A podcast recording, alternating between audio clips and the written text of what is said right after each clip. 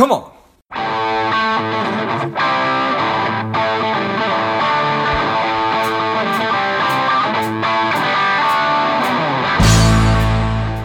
Welcome to Money Savage, a savage approach to personal finance. This is George Grumbacher, and the time is right. Welcome to today's guest, a strong and powerful Dan Egan. Dan, are you ready to do this? Let's do it. Excellent. Let's do this. Dan is the Director of Investing and Behavioral Finance at Betterment. He is a published author, a lecturer at New York University, the London School of Economics, and London Business School. I'm excited to have you on. Dan, tell us a little bit about your personal life, some more about your work, and why you do what you do. Sure. Uh, so let's see. Um, I live in New York. I have a wife and a three-year-old kid, uh, which means that my schedules are incredibly full, and trying to prioritize and um, stay on top of what like is the best use of my time is a is a real challenge. It's a good challenge, but it's a real challenge.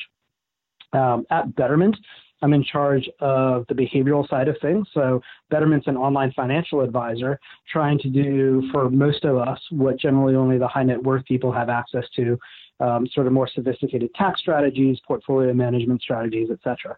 And one of our big challenges is doing that through a website and smartphone apps in a way that people find intuitive and easy to use, where they can get good advice um, whenever they want it at 11 p.m. at night, and it's still good advice. So I work with financial planners and software engineers to figure out how to deliver that advice in a way that all of us are going to appreciate. Nice. Well, I think that that's awesome. And just what, what just popped into my head was how do you take what I have to imagine are millions of good ideas and boil it down to the ones that you finally tried to deploy and, and put into practice? There is a combination of what people want and what people need. Uh, so, there one of the interesting things about financial advice generally is that we don't know what the advice would be, right? Like part of the reason we go to a doctor is we don't know what medicine we should be taking. Part of the re- reason people want financial advice is they're like, I don't know if I'm doing things right. I'm not sure that I'm I'm making the most of my money. You're the expert. You tell me. Um, so there's a combination of helping look people look at their finances and say, um, you know, here's how we can kind of improve um, the tax treatment of this, or here's where actually, if you want to reach that goal, you're going to need to save a little bit more. And it's pretty easy to pull out those things that make it easier for people to make the right decisions. Um, there are things that they're going to want. You know, one of the the tough things is, generally speaking, there are very there there aren't many people who are saving too much. Um, there are some of them, but most of us right. are just not saving enough. Nice. Okay. And I we are recording this on on Monday, and I believe that the how I built this episode about Betterment just came out yesterday, and I have not had a chance to listen to it yet. But if you would give us a little bit about Betterment's origin story. Absolutely. So Betterment was founded. Uh, the company was sort of registered way back in 2008. Um, and obviously, we all remember 2008 was not a fun time to be in financial services. Right. It actually took two years to go from the company being founded to taking client money there's a lot of licensing and regulatory oversight you need to go through before you're allowed to manage people's money and give them financial advice. So it actually took two years. Uh, Betterment opened for business in late 2010, and it was founded off the idea that um, there's a lot of financial services uh, where advice is sold, not bought. You kind of like you have to pay for um, a fund or some other commission-based fee. That's not usually built with the consumer's best interest in mind. So Jon Stein, who's the CEO, founded the company to aim to be the first sort of public company that who is explicitly a fiduciary financial advisor for their clients. Um, started taking money in late 2010 and kept expanding what we were able to do from individual retirement accounts to 401ks to different investment strategies over time. I joined in 2013, so I've been with Betterment about five years now. I was employee number 20. Uh, when I joined, we had 15,000 customers and under $100 million in assets under management. We now serve just under half a million people and have about $15 billion in assets under management. So it's been really, really good growth. Um, we've kind of started up the whole idea of being an online financial advisor or a really digital financial advisor where people get the same advice that they would get from speaking with a, a human um, but a lot of it is deployed through a website or a smartphone app, something that's always on that they can access at any time.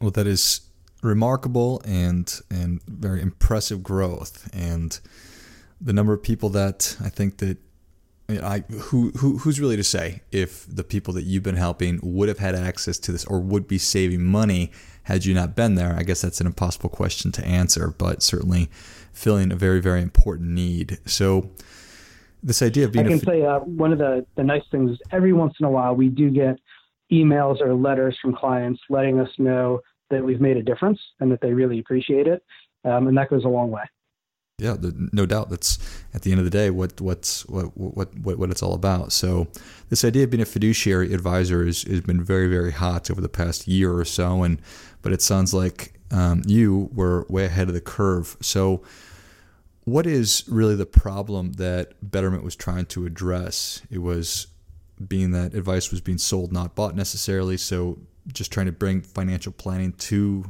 kind of democratizing financial planning. Is that a good way to put it? Yeah, I think there are two components.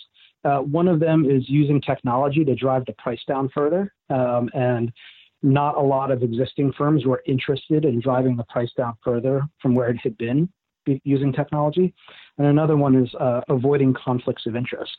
So you might not be surprised that if you go to a lot of the large name firms, um, you'll find that Goldman Sachs believes you can, should use Goldman Sachs products, and Schwab believes that you should use Schwab products. Right. And oftentimes they'll say that they give you advice for free, but then they really want you to go into their financial products. And so you can never really be sure if they're giving you the best products or they're just giving you the products that serve them the best.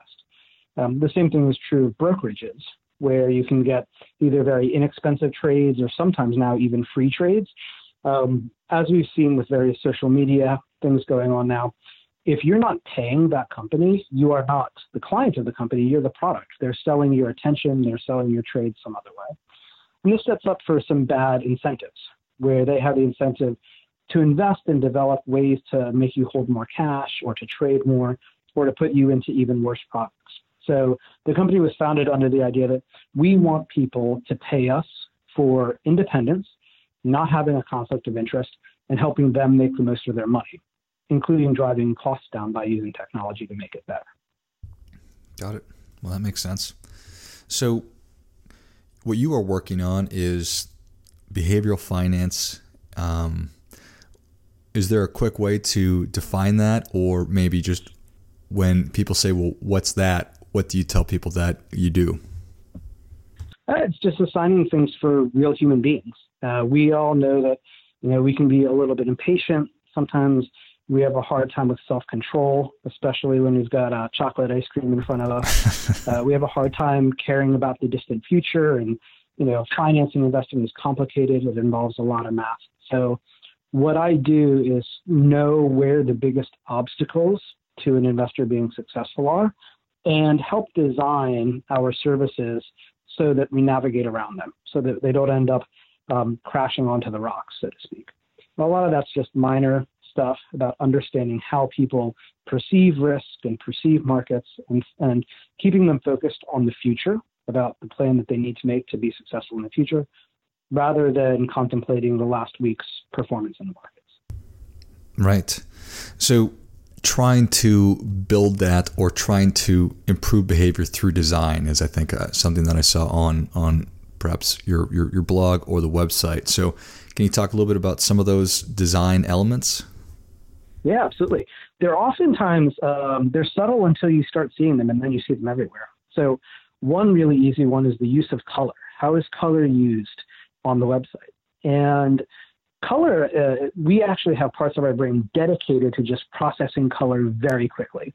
And you can think about our brain as kind of like this layered system where the top layer is your neocortex, the thing that you use to play chess and do math and all of the, the high order human function.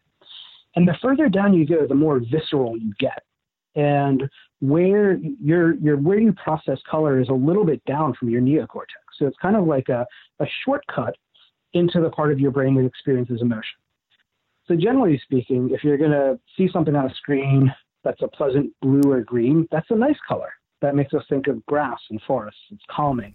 Okay. Um, it's, it's a little bit happiness inducing. Or the sky or the sea. On the other hand, if you see yellow, orange, or red, those are danger colors. That's poisonous animals or blood. And so um, when you're looking at a screen generally of markets and the market's had a, a down day, it's generally going to be in red. It's a danger color. It's trying to tell you that you should be really scared of something. Um, so when you start looking at how color is used, um, a lot of brokerage sites use color to give you emotional information about the past, about what happened over the past day or the past week or the past month, things that you really can't do anything about. I often liken it to a weather forecast for the past week. Um, it's not that it's wrong, it's just not useful.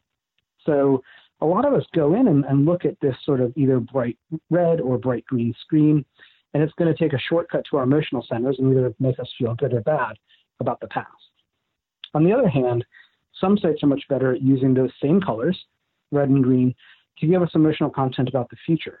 Are you on track or off track um, to hit your plan?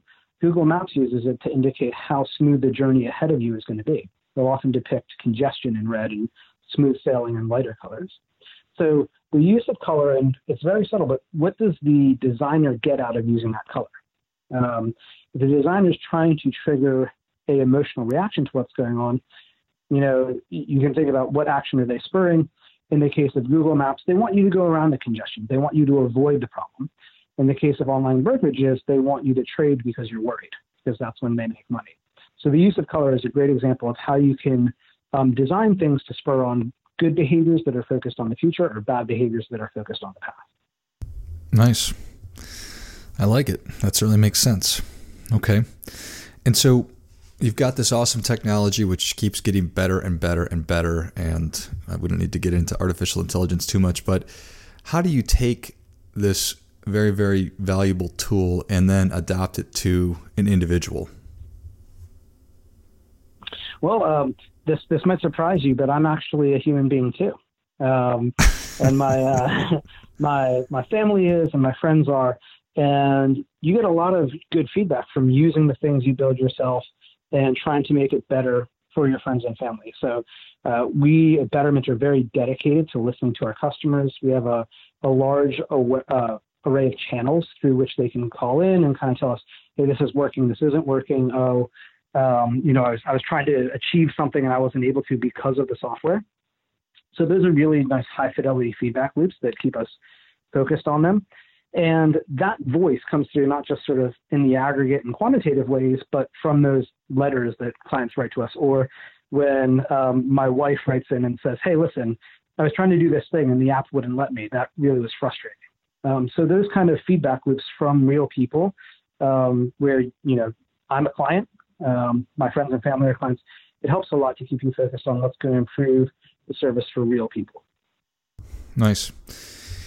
It seems to me that the and, and obviously you as well um, that the more you can educate somebody into the different biases that we have, the different blind spots we have, the better.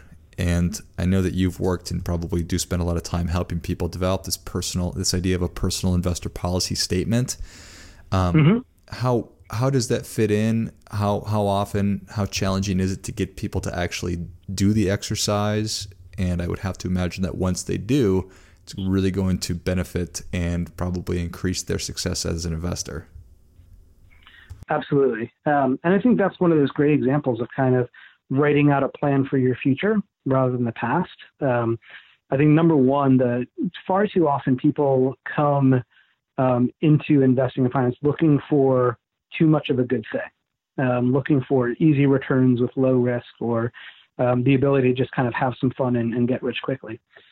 Writing out some kind of a rational plan that says, listen, there's going to be good times and there's going to be bad times. Here's how I'm going to react. Here's how I'm going to prepare for that ahead of time. It, it gives you um, a lot of a lot of um, ballast for when things get rocky, either because of your financial situation or because of what's going on in markets. Um, that's not necessarily enough, though, right? Like, um, all of us can kind of like put out a diet plan where we eat 500 fewer calories per day, but you need to have mechanisms that encourage and reinforce it and, and guardrail you from making bad decisions in the moment. Well, I think an investment policy statement is good because it makes explicit that which you think you should be doing. How do you bring that back in when markets are scaring you? How do you have it inform things when you and your spouse disagree about it? And that's where I think um, there's a lot of nuance to the difference between financial education, which is kind of like the abstract knowing of something, and creating and designing systems that actually help you achieve it. Um, so, one example that I use is that um, I'm probably, a lot of us are probably on social media, um, Facebook, Twitter, too much. And I could either do this thing where I like track how much I do it, and then I get grumpy and guilty with myself when I learn that I'm on it more than I should be. What I've actually ended up doing is I, I have other apps that block me from using them.